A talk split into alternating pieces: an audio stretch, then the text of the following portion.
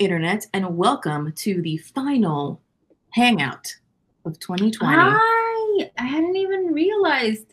Yeah, it's December.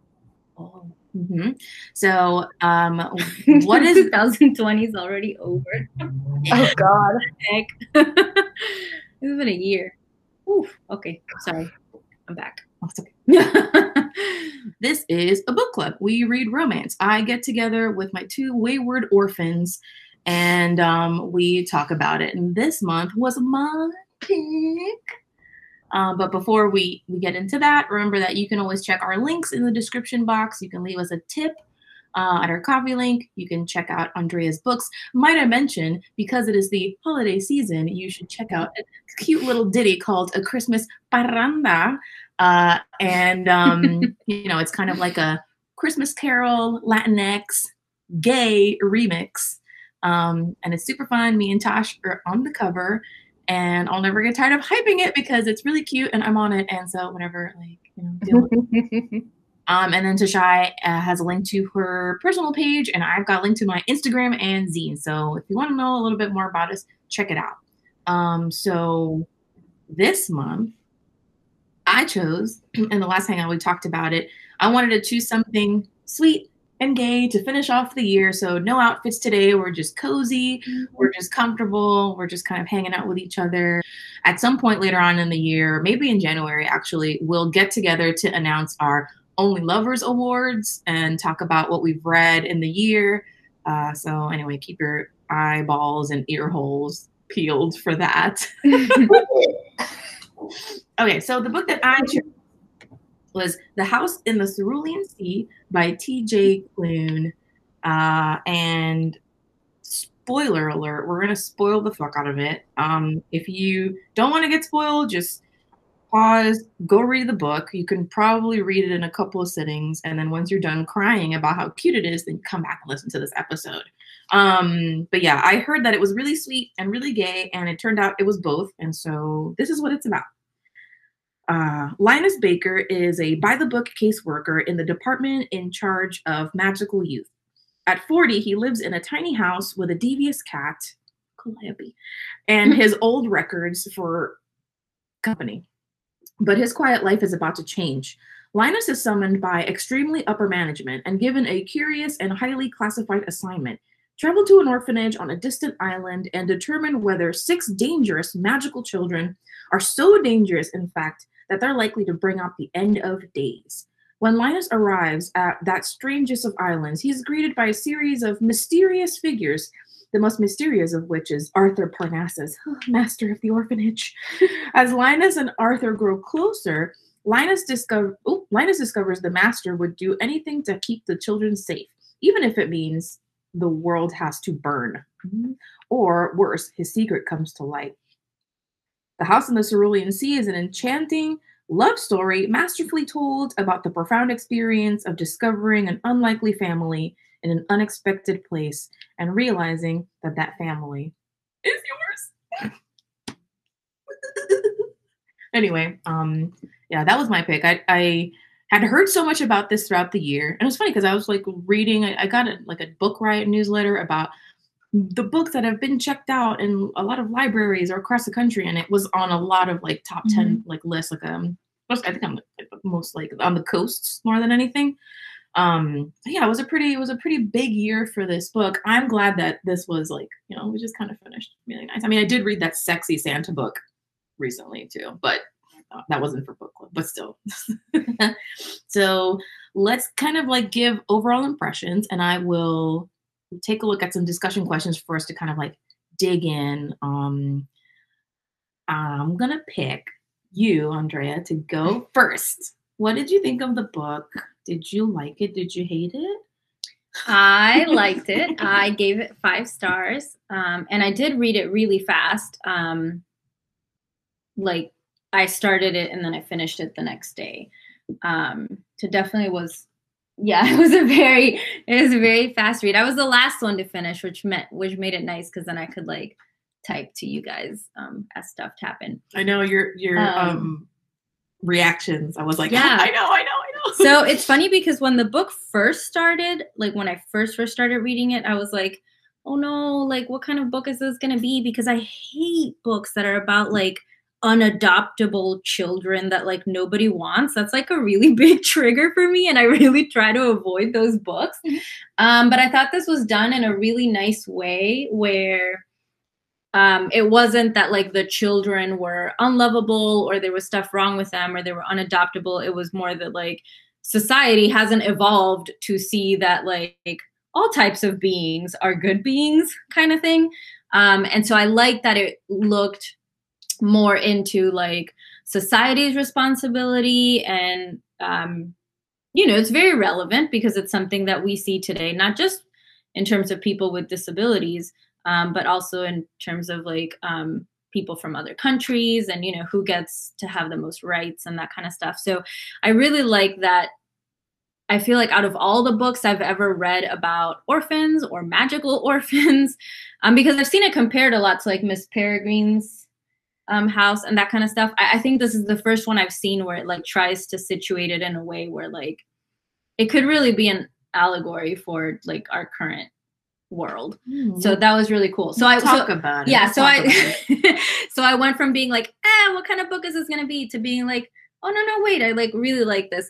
Um, and I love the characters of the kids. I thought they were all so well developed. Um, you know, they weren't just like this is the kid who has this power and this is the kid who has this power like um, i thought the author gave them like super well-rounded personalities and wants and dislikes i like the romance um, yeah, I just I literally have nothing to criticize. I liked the whole book.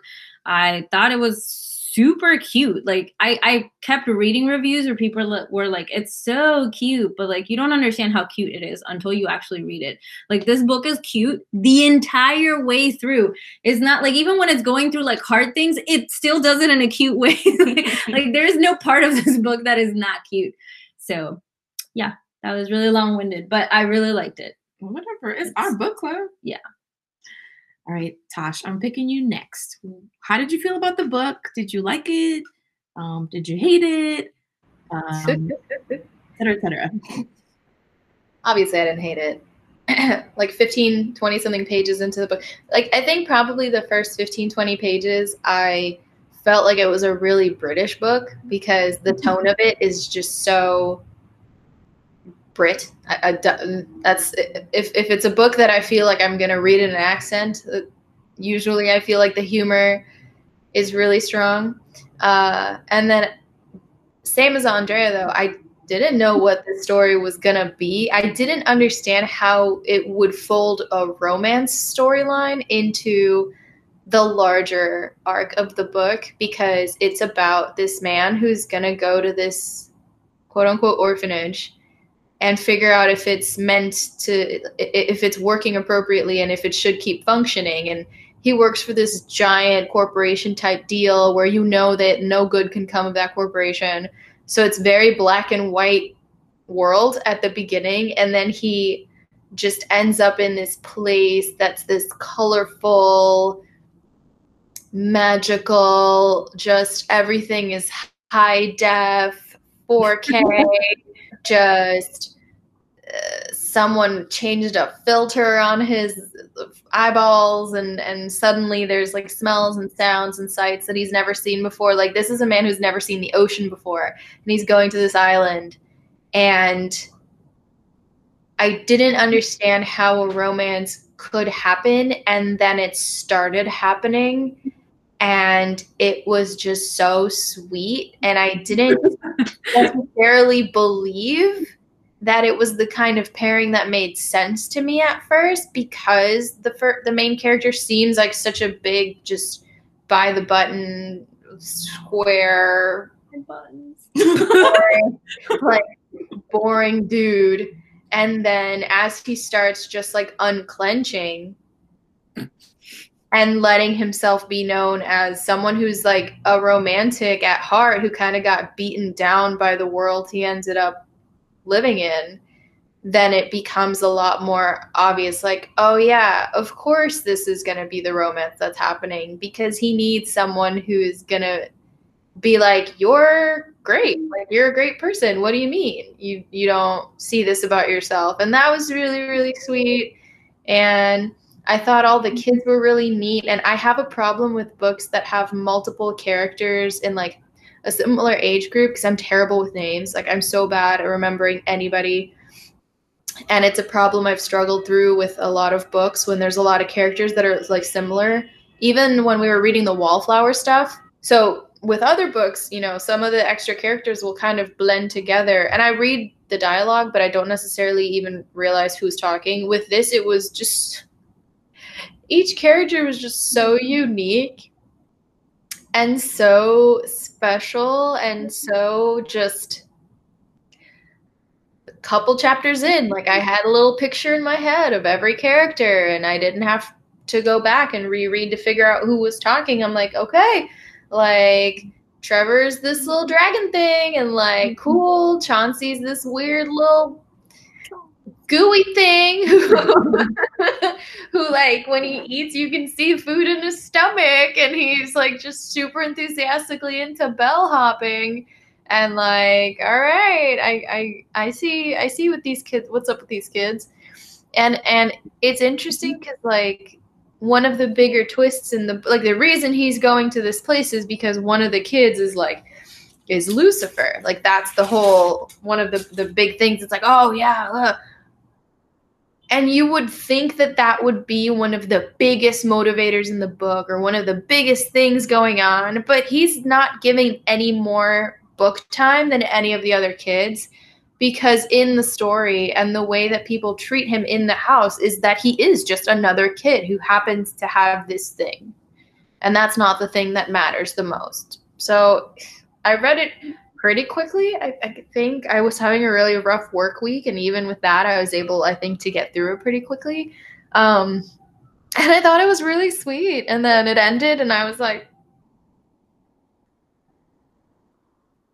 "This is me swiping my phone." Got okay, it. I was like, I don't know what's happening. I had I'm pantomiming swiping my phone screen because I was like, "Oh, okay." Like that's all we get of the of the last chapter. Mm-hmm. There's nothing else. I don't. This author has several books, though. Yes, Pro, like prolific, and then yeah, you know, they were. I was reading an article, but we'll we'll, we'll talk about that too. Um, like it basically like writer goals. He's um now writing full time, but at one point was like juggling a full time job and writing like three or four books a year, and I'm like, oh my god, wow, like como como como. um, but anyway, back to kind of like what we are talking about. I'm really happy that you guys like the book. I knew that I was going to really like it. You know, I don't know if like you guys get picker stress, right? But like I definitely stress when I, it's my book and I I guess more than anything because it wasn't like a straight up romance, you know, I wanted to that everyone found something to like, but I generally have found like in our conversation and reactions that like there's something for everybody and i think across the board everybody liked a little bit of everything i think i think you like worry a little too much because we've been doing this for like what it like five years now uh-huh. i feel like i have a pretty good grasp of like what you both like in books mm-hmm. you know and i feel like you could probably say the same thing for us mm-hmm. So like this is the kind of book that 100% all three of us would like. Yeah, I don't know, but like some you never know. This this year has been a whole surprise, and I was like pretty pot. I was like ninety percent. I'm like, this is book we're all gonna be like, but there was a chance. This is like this is like when we finished. Was it last year when we finished with my um the reckless oath? Yeah, the reckless right. And there was like this kind of book where it was like it was like a side romance and then this other plot. oh my god! Oh my god! Um. So so yeah. No. I I there's always just a little part of me, just a little anxious part of me that worries that you guys won't enjoy. More than anything, I just want you to enjoy it, or at least that we have something to talk about. But um, if we don't all enjoy it, we can at least discuss it. So yeah, I really like this book too. I knew from the get go I was gonna like it. Um, it was much. It was really sweet, as you guys had said. It was sweeter than I thought it was gonna be, if that makes sense. Um, but that really didn't take away from it. I did feel like at some points it was like beating me over the head with the with the theme of like you should always look at people for who they are and not what but as opposed to I want to compare it to like magic lessons where we bitched about the same thing. And I think the difference between that and this is that, I didn't care about any of those characters. And then like, yes, yes, respect like, is key. this one I've seen it described as like middle grade for adults. And because it's because it's like the writing is very simple the story is very simple the message like you said is like Mhm. very direct and explicit and the characters like they're also sweet and like lovable so like that that's that's part of what i liked it is it did feel almost like i was reading a kid book which i love i love reading kid Mhm. books but with like adult characters and stuff. So I, I would agree with that description. And I think that's why the theme was like, I mean, I don't know if that's what he intended to do, but I think we need more books like that where people are just like, this is so sweet. I need Mhm. to read more books like this. Because there's a lot of adults who like you say, oh, this book is meant for kids. They're like, ugh, I don't read kid books. You know what I mean? It's like beneath me. Those kids, those and I feel like this is this is like a hidden kid book. yeah, I, in, I, in my opinion. You know, it has some romance and stuff, but even the romance is very PG. You know, there's never any like thought- scandalous. thought Arthur things. was hot.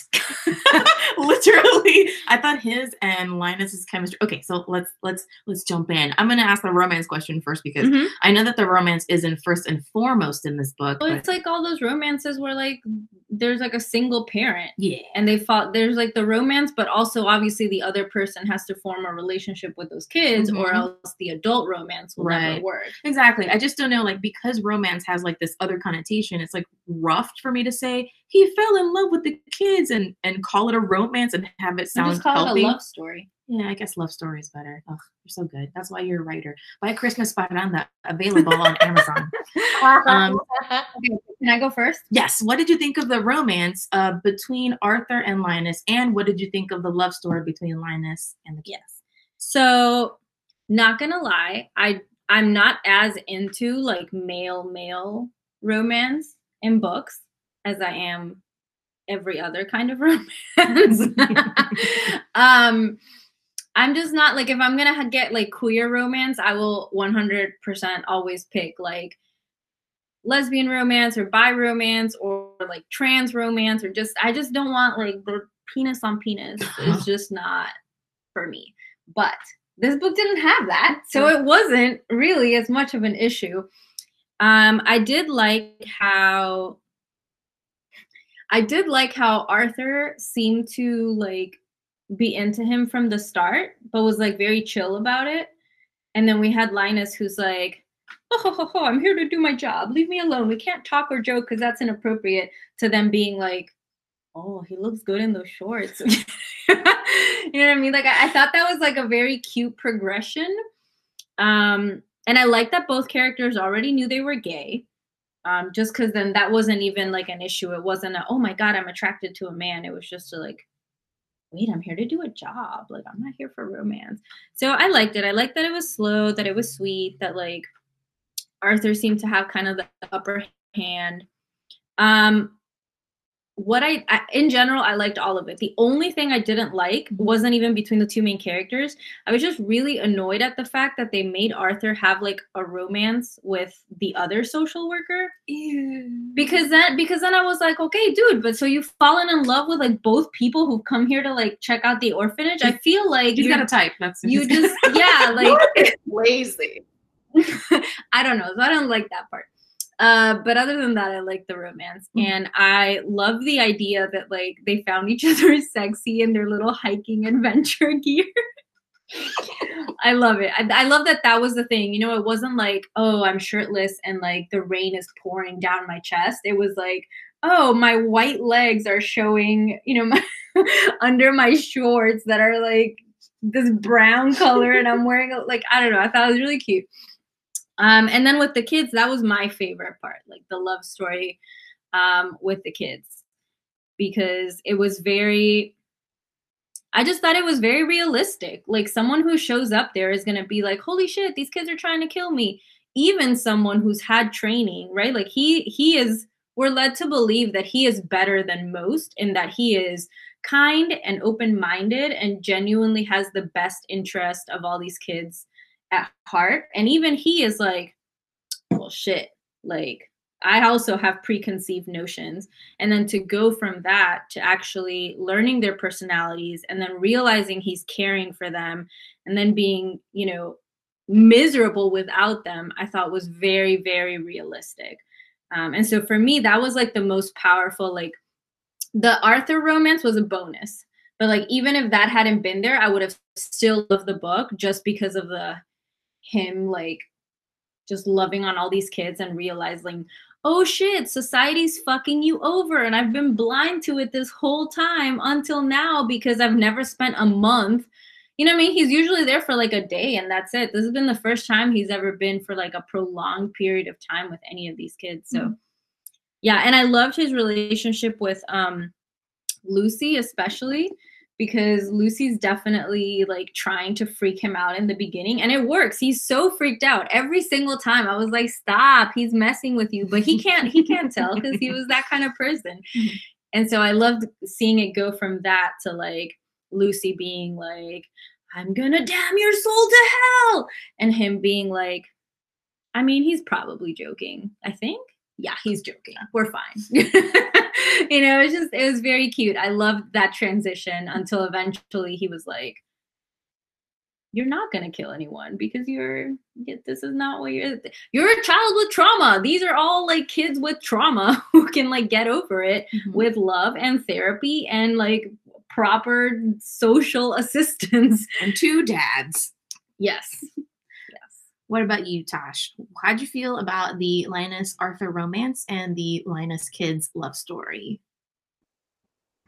So I think as Linus and Arthur start kind of having their little back and forths, like at first, like I said, at first I didn't really get it because to me, Linus, I was like, yeah, this guy seems kind of dull. Like I don't, I don't know what his personality is, and Arthur is so immediately a character mm-hmm. that I kind of had to take it with a grain of salt and be like, well, I guess Arthur knows something that I don't because he probably yeah, like he he probably like knows how to read people a lot more than I do because I definitely would have just been like, oh, Linus is a square.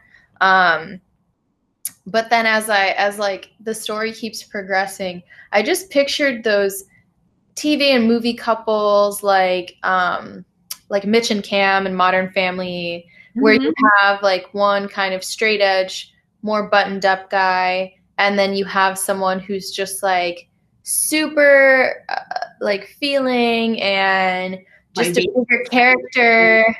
Yeah. It's like dramatic and and and Arthur's not even just like this big dr- dramatic like cartoony person. He's just like interesting. You know, he he doesn't dress Yeah, like he doesn't dress outlandishly. He just wears kind of like cute clothes. He's a hipster. He's kind of like this like random hipster dude. 100%. Taking care of these kids and and once I started like picturing these odd couples that end up bringing out the best in each other situations, then it made a lot more sense to me and it was one of those like, oh, you know, maybe loosen a couple of buttons and like you'll have a better time while we're here. Don't be so stiff. Like, you're trying to pretend like you're not being affected by these kids, but I can see you smiling. Like, I can see you being swayed by the situation. And yeah, the fact that Arthur right off the bat was like, oh, hey. And Linus is like, oh, I'm misreading this. And then it keeps going. It's like, am I misreading this?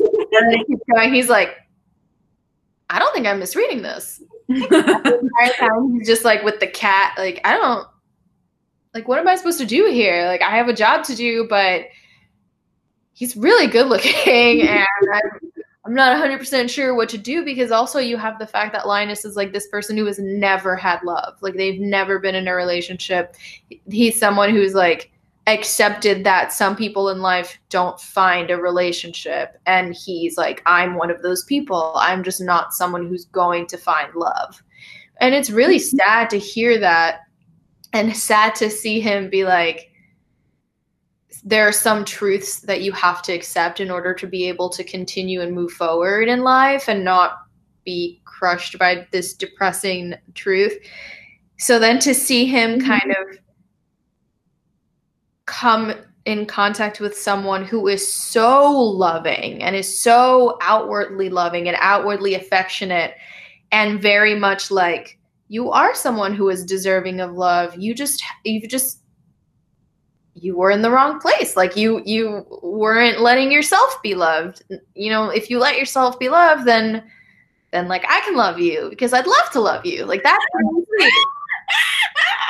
really sweet. water yet. Listen to you talk about the book. Sorry.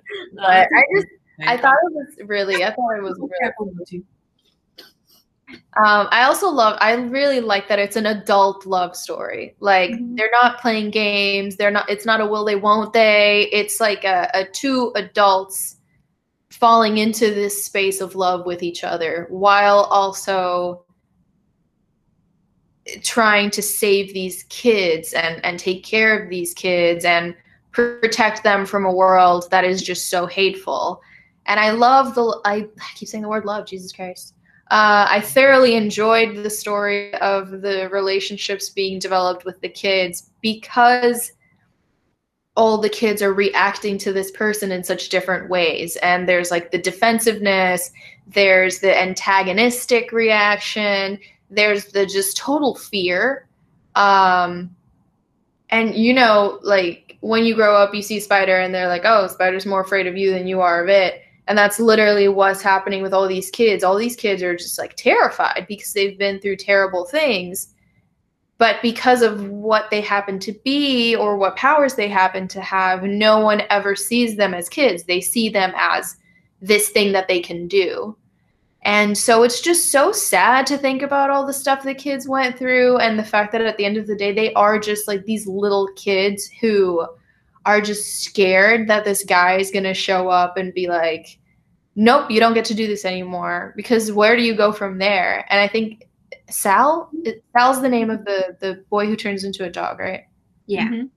Oh my God. His whole thing made me so sad because you just know it was one of those things where there was a lot of like adultification happening and he was this little boy who was being seen as this big monster by other people and was just repeatedly hurt because of this perception that he had no control over. And eventually he just shuts down to the point where he like can't even be around new people without like shifting and to see that exterior kind of breaking down and opening up and him being able to speak to Linus and and like the keyboard like the typewriter and like moving it to the actual room and like that whole thing i was like ugh feeling a lot. But it's it's sad because you know that kind of thing happens all the time and you know life. So yeah it was really sweet there was there was just enough like sadness to make this feel real despite all of the fantastical elements that it had. And I think there was just a really nice balance in every relationship. I also love that the mayor was this like lady, the mayor of the town. And then once she like meets the kids, she's like, oh, wait, you guys are nice. Oh man, I fucked up. My bad, guys. Like, mm, whoops. But then she actually like I feel, but then she actually like does actionable change, which I yes. You know what I mean? She's not like, oh man, I fucked up. I don't know what I'll do about it. No, she's like right off the bat that very day. She's like, okay, people, we're making changes here. Ya que no le guste, goodbye, because nobody's gonna beat me in an election. yeah, exactly. no, I I loved that because then she, of her own volition, mm-hmm. starts visiting the island, starts befriending the kids, starts making plans to fix things, and is very much vocal. Oh, romance. Yeah. Oh yeah. It's, it's a two hitter. This book is a two hitter. I I forgot briefly. Thank you for reminding me. That's another thing too. And it didn't make a big deal out of that either. Yeah. It, it was just like, oh, and also a little little tidbit over here. I was like, ah, I love it. but that's my long-winded uh, answer. Here for it um, agree all across the board. Same sentiments as I had. Um, I mean, I was living for it. And you know how much I love ultimately when it's the reveal, like what Arthur yeah. is. You know, I love me my monster boyfriend. I'm like, oh hell, hell yeah. You know what I mean? So it was just like a, a cherry on top of the super clear, cute romance romance cake for me. Um, and as for the kids, I I agree as well. It was just it was just wonderful it's true like what what Deshai was saying about you know they're they were more afraid of him because he was coming in kind of like to disrupt their reality and almost to like to, there's the possibility that it would just never go back to how it was and it didn't but like in not in a good way because he came back and and joined the family um definitely super found family right like they literally are a family amongst themselves and then linus is able to join up with them um i had a i had a, a I don't I don't know if he has plans to write a sequel. yeah it's part of But- a trilogy Okay, good. Cuz I I really want to see where um where this like social change plot arc goes. You know, like cuz they leave it off with like we're sending off all these letters and we're like speaking the truth about what's happening in the Mhm. orphanages and like it ends there and I really want to see like the books bring about the change that we can't do in our real world Yeah. but would be lovely to see happen in this fictional world. Yeah, I guess I wanted to talk about a little bit about Linus's role in the system and how and how he is committed to doing good but isn't aware that he is working in a like a system that isn't So- necessarily good. Can I can I go can I go first? I want you to go first because I, I you know, and I, I I can edit this out, I guess. But like this year, right, the whole time that we've been here, like has been my front firsthand or proxy experience with like a foster care system and anything that has to do with like social work and things like that. And and um Yeah, and that that is what it so so this is like a weird book because the system is definitely modeled on like social services, but then you've got this weird like magic aspect which then is more like um like who gets to be a citizen and have like papers and so it's like mixing two things. mhm. but in terms of yeah of the department um i think it, it I, I believe that he would believe in the system that he's doing because most social workers and most people who work for social services and in foster care do it because they want to help kids because they don't want to see kids get hurt.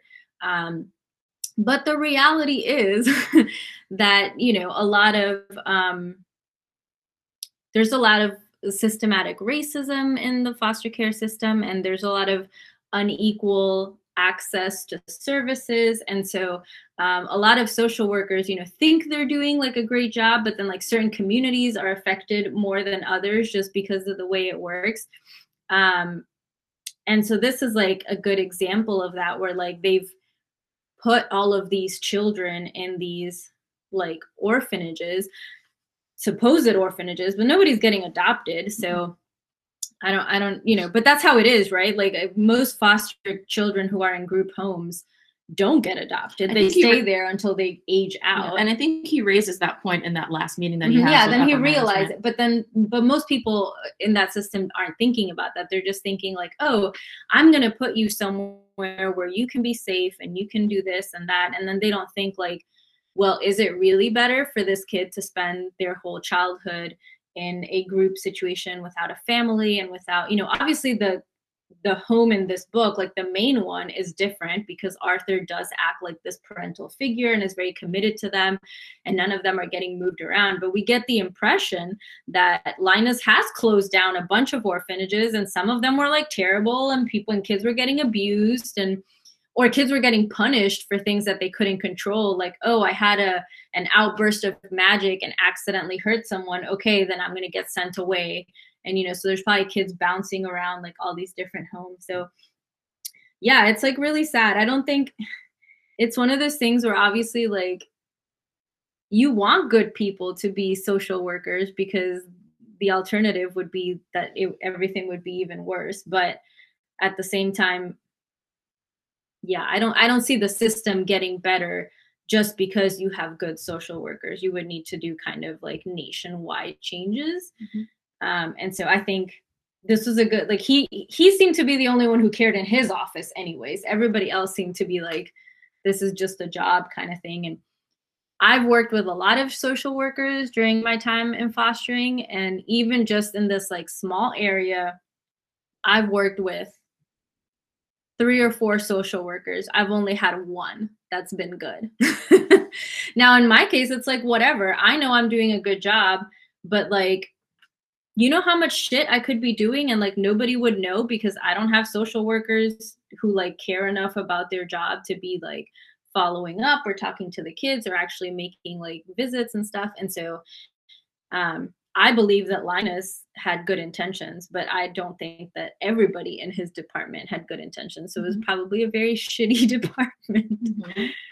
It's Yeah. just hard. It's just yeah. or I- even if they even if they mean well like the classic overworked too many Mm-hmm. cases not enough time to you know so it's like what, what can one person do but yeah, and the- it, and it's like one of those things it's like okay i took this kid out in this book say we're led to believe that just parents don't want these kids right Mhm. because they have magic and so that's why they're there um you know but but in reality in in our society most of the time the parents do want the kids but they're removed because of well negligence is the biggest it's not even like a like people like to think it's like oh these kids are getting abused so they got put into foster care but a lot of the times it's like oh the parents lost their housing and they're in a shelter now or you know they lost their jobs and they can't afford their kids medications or they can't afford like there's like so much of it that's like money and the government provides money to foster parents to buy shit for the kids but they don't provide any money to the parents.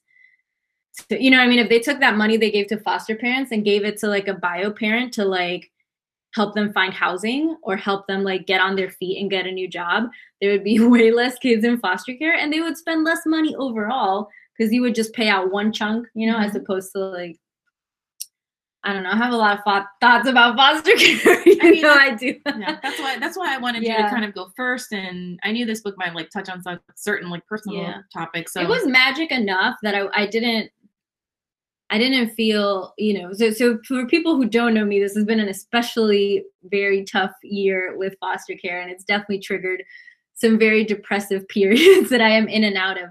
Um, but this book was like fantasy enough that it was like the twinge of it was there, but it didn't really um, take away from me enjoying the book just because I was like, oh, of course, it's because they're magical. it's totally different. that's the kicker. Well, Tosh, do you, do you want to hop on that and? Did you have any thoughts on Linus and his part in the system and his meaning well, but ultimately, you know, his his um I liked his rebellion at the end though. Like that's what Yeah. I'm saying. I'm here for this like I'm Mhm. envisioning like a Hunger Games type thing, you know, where he just like he goes, poor square little Linus goes on to like overthrow the, the entire system. Oh my If you if you have anything to it's cool. If you I think I think Andrea gave a really good kind of analysis of how foster care and social work are represented in in this like system that exists in the book and I think realistically even even if it had been a similar scenario with any other government or public funded system it would have been a similar situation where these systems are put into place by people who have money and who have power and who try to have these systems run in a way that they have to be the least involved in managing and get the most done for the least amount of cost. And the problem is that when you have these systems that are so big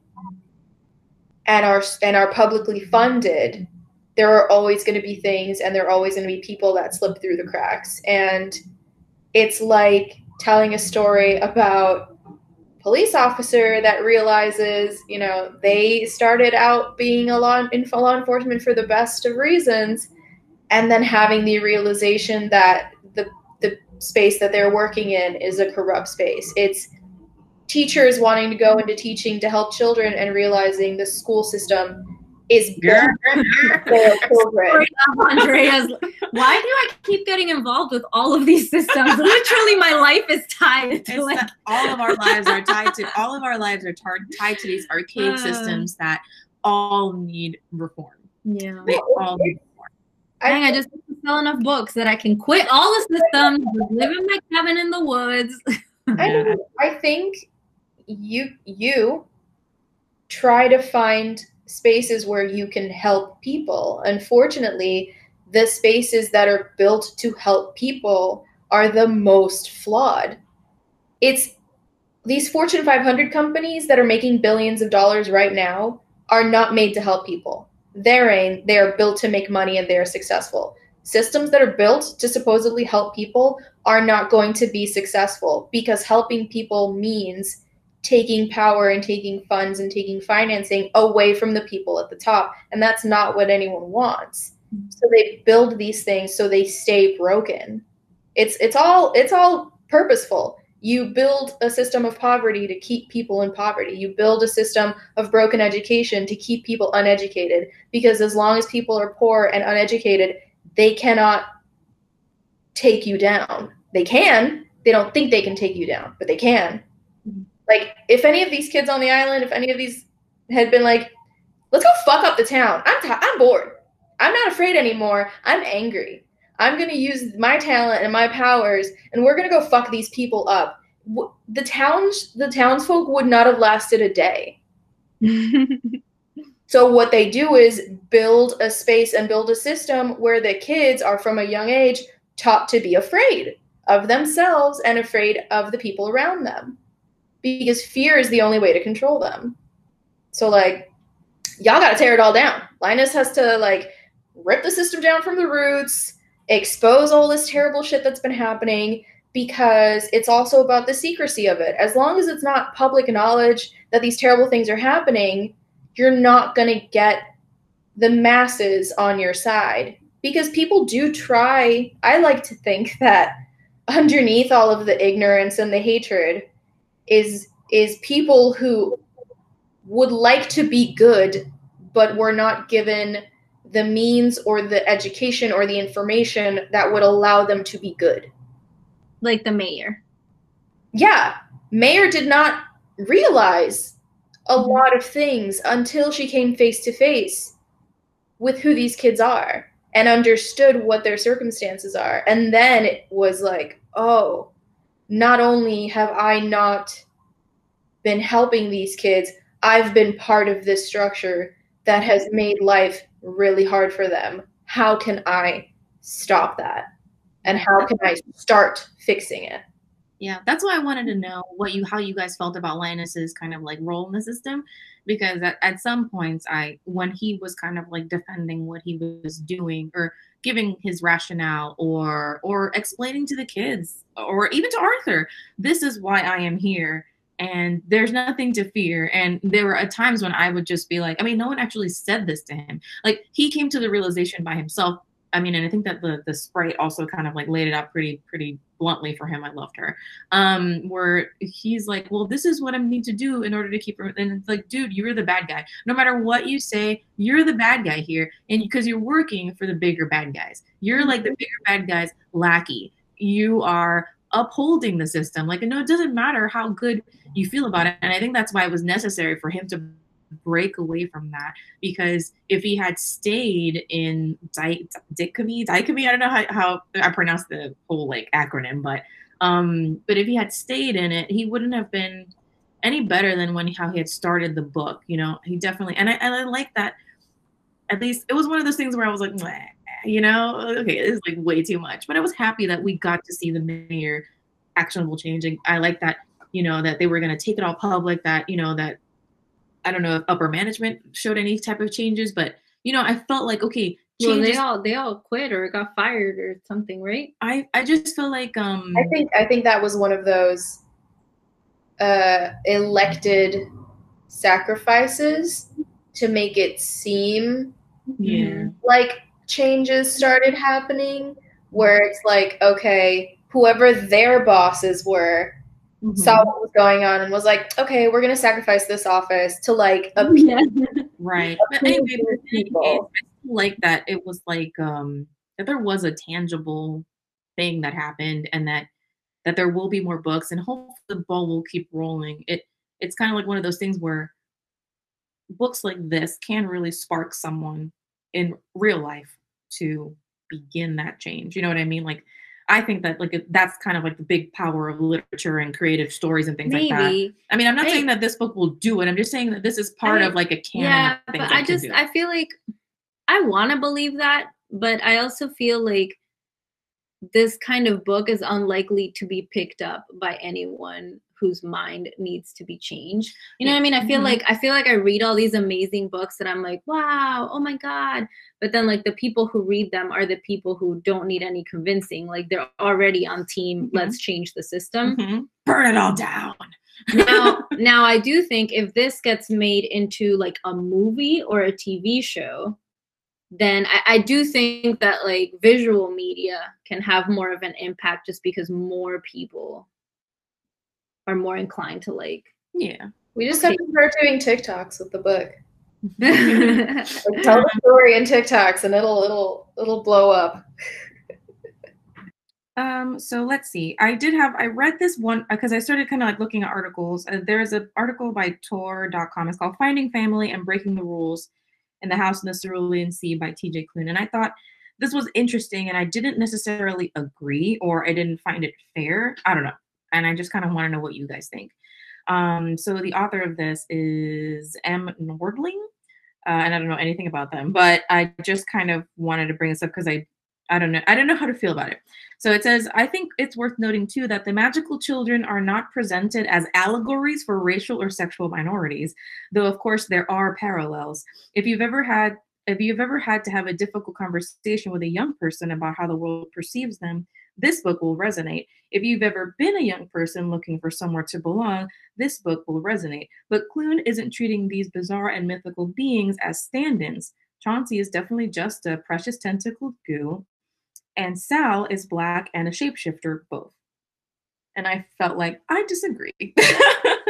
I mean, I'm not saying that like the the kids in the book are stand-ins for that they aren't stand-ins, but I also felt like I don't think it's fair to remove the characters from this book from like the literal system that it's referring to and like the kinds of children that end up in foster care or in groups or, or group homes or whatever like So I I don't know. I don't agree with that because I saw the magic as 100% like disabilities. Dis- Period. because because that's nobody like the the least adoptable children are the ones with disabilities. No one no one wants to adopt them. They're seen as like not maybe not dangerous, although in some cases yes, they are seen as dangerous if they're prone to like anger or something like that, but they're definitely seen as more difficult and so i definitely saw that okay we made it magic because it's fantasy but in like real world it'd be disabilities mm-hmm. and then i do think you have to make it about some sort of ethnicity or race because they literally aren't citizens.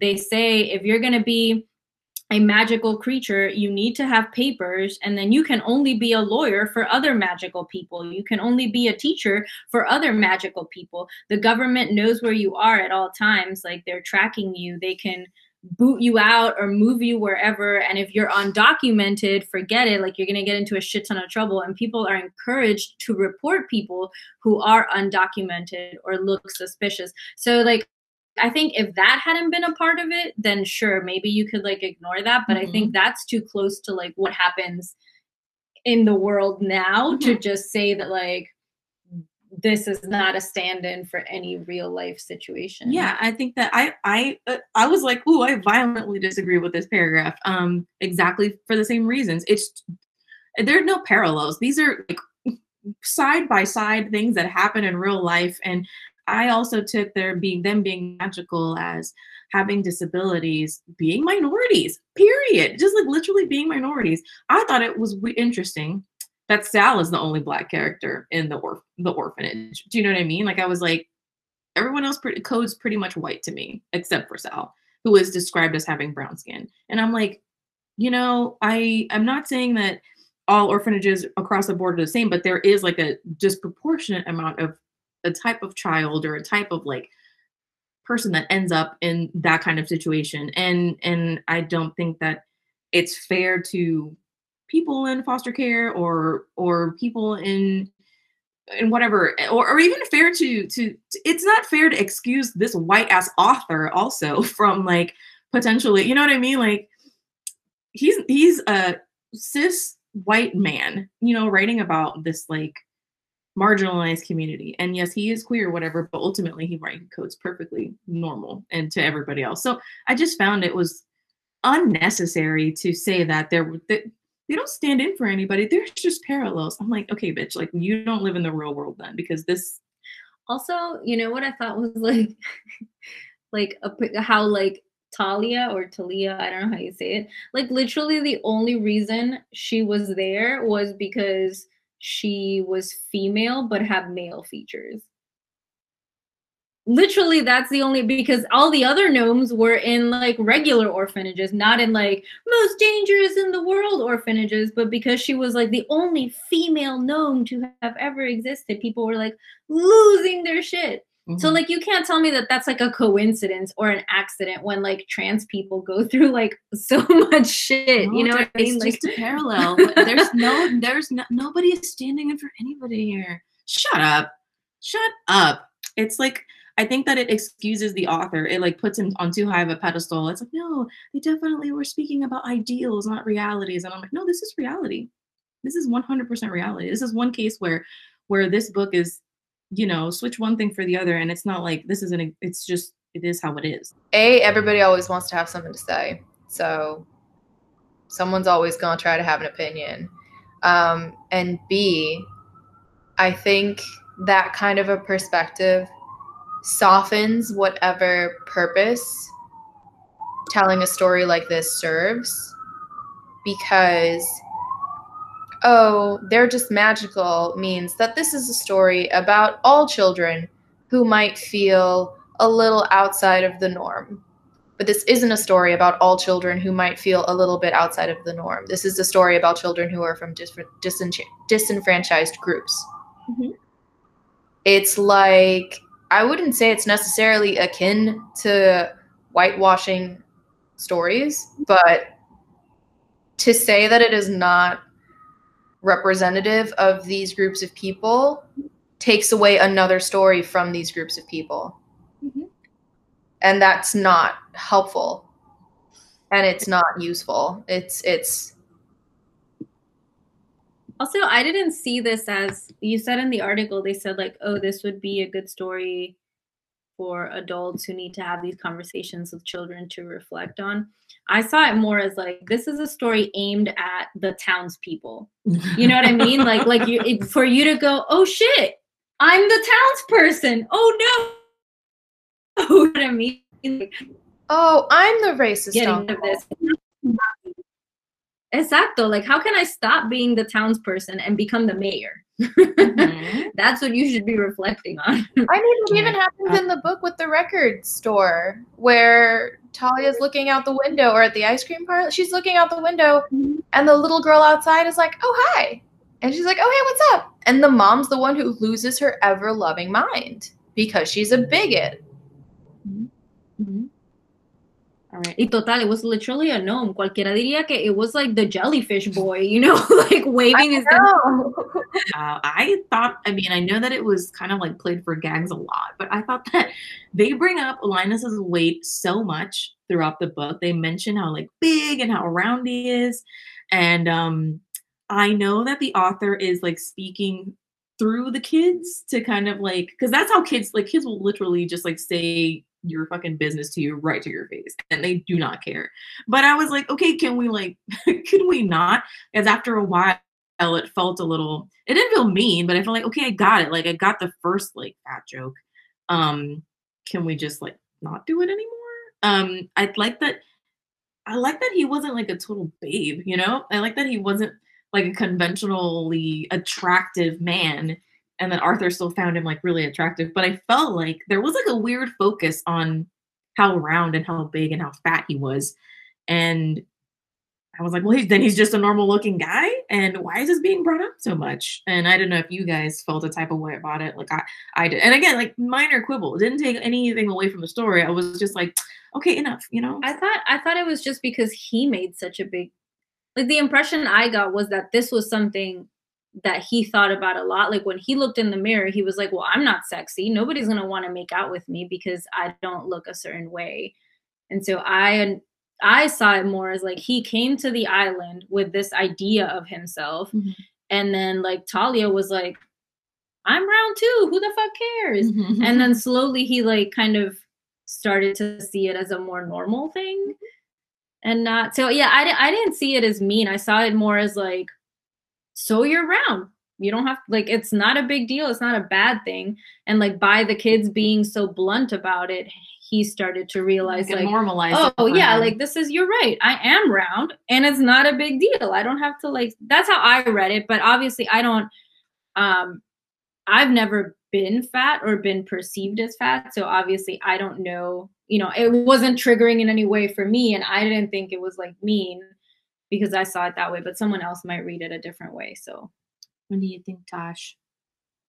Um, I hadn't given it necessarily a lot of thought, but if I were to try to think of like the why of it, it would be because if you start looking at um, normal, quote unquote, people versus other, quote unquote, people, our uh, Linus is not a normal person, quote unquote.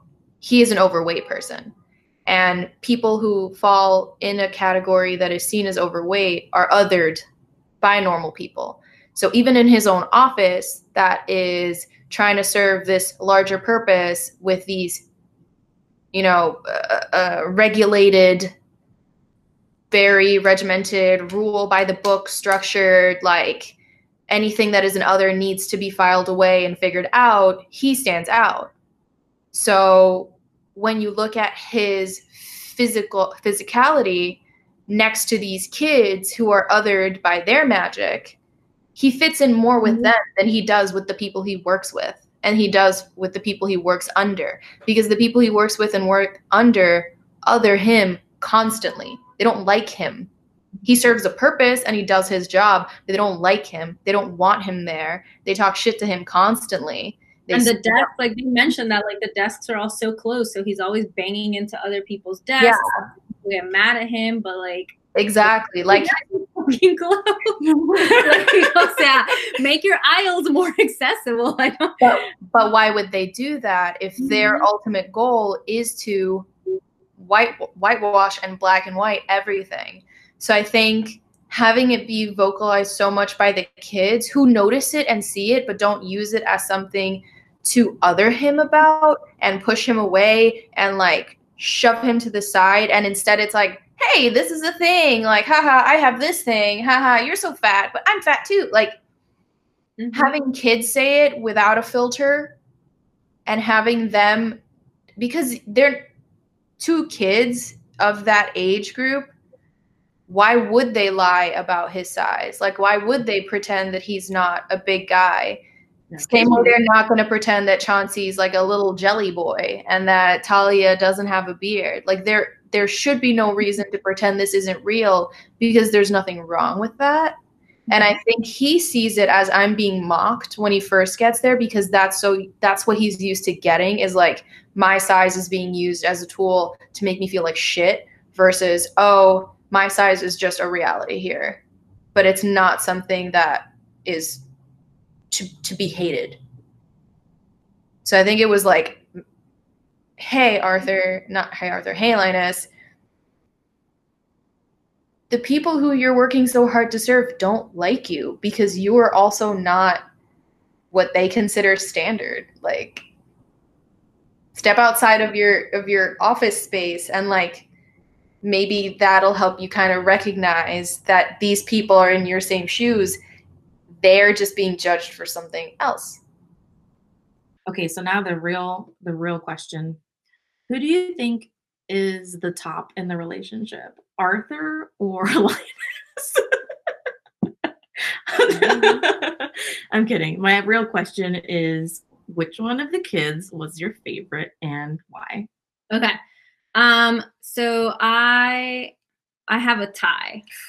Can I have a tie? There's a lot of kids. I feel like picking two is not that big of a deal. I think the most adorable is Chauncey, hands down. I was in love with him. I think he is the cutest and I just adored him. Um, but Talia made me laugh the most. And I thought she was just so funny with all her like gardening and also like baddie kind of vibe. Like, hell yeah, who we gonna kill? Where, where we gonna bury them? You know what I mean? Like, I love her. And that scene at the end of the book, uh, just like destroyed me when he like comes back and is the first one he meets. Um, so those are my two favorites, just for like different reasons. Mm. To shy. I would probably want to adopt Sal. I thought Sal was really sweet. He's just like this quiet dude who's been hurt and like he turns into a dog and that's super cute. I'd be like, all right, let's go like on this trip, but they charge extra for kids. So like, "Da- vente, ponte perrito, pongo mi cartera. And then we go on adventures together. I'd be like, hey, come on, let's go. It'd be so cute. No matter how old he gets, he would just be able to turn to a dog. I'd be like, hi, I don't care if you're 30 and married now. Come here. Mm-hmm. vente." And I would oh. give him little scratches. and then what if he has kids and his kids turn into puppies? It'd be so cute. oh my god. I'd be so happy. I'd be like, my grandkids are puppies. It's my dream come true. I'd be like, when did oh, you're right because then he can he, he, You could can give you the power. into- Yeah, I'd be like, mm. yay! You Change it to a little long haired chihuahua or something. I see una corgi. I'd be like, It'd be like they the kids would be at school writing about like what did you do this weekend? And Sal would be like, I played tug of war with my mom as dogs. yeah. It was Yeah. great. And then if we can, if like as a dog, you can speak to other dogs because I feel like you can, then we'd become like dog therapists. It'd be this whole thing. Like we'd be able to create like a little uh, a shelter situation, trying to like. Book to Shy. Can you please write it? oh Fiction. Fanfiction.net is still up. And oh my god! Wait. Instead of Better Call Saul, Better Howl Sal. Uh, let's see. Mm, I don't know. Honestly, I would probably adopt, like, of all the kids. Ah, okay. I think I have two favorite two. Ah! Okay, okay. Tu ves, hipócrita. I know. I would. Well, I mean, okay. Wow. I'm gonna leave this in there so people know the real you. Um. Okay, so definitely my my first pick would be I forgot his name, the Wyvern, the dragon, because I want like Something a Trevor. Trevor. Trevor. I definitely want to have a dragon in my life, and I would adopt and give him all the buttons he ever wanted and take care of him. And if he got big enough, ride him. if he allowed, if he consented. Um, but if um yeah, I would also probably adopt Lucy because I feel like we'd have the same kind of like sense of humor and we could listen to records and I, I, think feel like you would be Wait. a influence on Lucy. Hold on. Lucy would be like, this person talks smack about me. I want to send famine to their village. And you'd be like, let's do it. Let's go. And you would just like encourage all these pranks. Also, Yes, wait. Yes, you would. I'm interrupting. I'm interrupting your pick. I just realized I would probably also have to adopt Lucy because Ivan was like hella goth in high school and he's very into records. and the records and the record stuff. Damn it. Yeah, so I guess I'm taking Sal and Lucy. like Arthur, who's like, you need to be good and curb those edges. No, you wouldn't. You'd be like, if I'm- fuck that woman up. I hate her. I would if I'm going to the if I'm going to the orphanage, I am I have changed. I'm ready for children. That's what I'm saying. Like I'd be different. Be different. And I would find this like little demon to be just like look at my cat. I'm totally prepared for a demon child. I thought you were gonna pick the plant girl too. The other one, the plant sprite. Honestly, she's the she's the kid that I felt like I got to know the least. Yeah, she was she was closer to the yeah yeah. Not in like a bad way. I, like i didn't think oh man he should have developed her more. Like it made sense to me because her personality she she was just like more removed from the Mhm. house and and just more off doing her like listening to the roots and stuff. Um so yeah i mean like i said i'm not i'm not picking who i would adopt. I'm just saying like who like were my favorites. Mhm.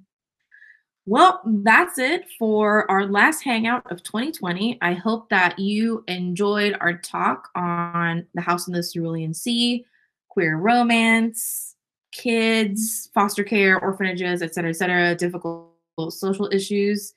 Uh, and so, yeah, if you enjoyed this episode, you can always leave us a tip at our coffee link uh, and check out the rest of those links. In January 2021, things are like changing. Our rotation has changed. So Andrea picks first, which means that um we are going to read We're going back to the horseman. repeat author Lau, Lau, Laura Laura Laura my Spanish wants to come out Laura Thalassa and we're gonna go back not the for this first not for the second but for the third time to the Four Horsemen book and we're you gonna know, and I and I think I should point out this is the only I think I think this is the only self-published author we have read Oh, yeah? as as OLL. I think everyone else has been traditionally published.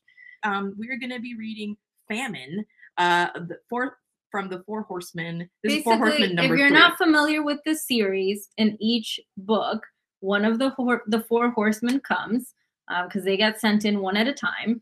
Um, inevitably captures a woman and ends up falling in love with her while also simultaneously hating her because the women are always trying to stop the horsemen and like trying to kill them, but are also like, oh, I want to have sex with you so bad Mhm. um, that's how it was in the first two books. I expect more of the same for the third, but we're in too deep now. We gotta we gotta see it through. Yeah, well, I want to say that maybe Drea is in too deep, but we will see it through with you, I mean, for mean, better or for worse. it's kind of like a joke, but it's like You're, that ser- you're, kind de- of you're joke serious. that You're serious. I mean, You it's love it. You love it. Okay. Well, we shall see you next year, and um, thanks for hanging out and sticking on with us. And yeah, take care. Put your masks on.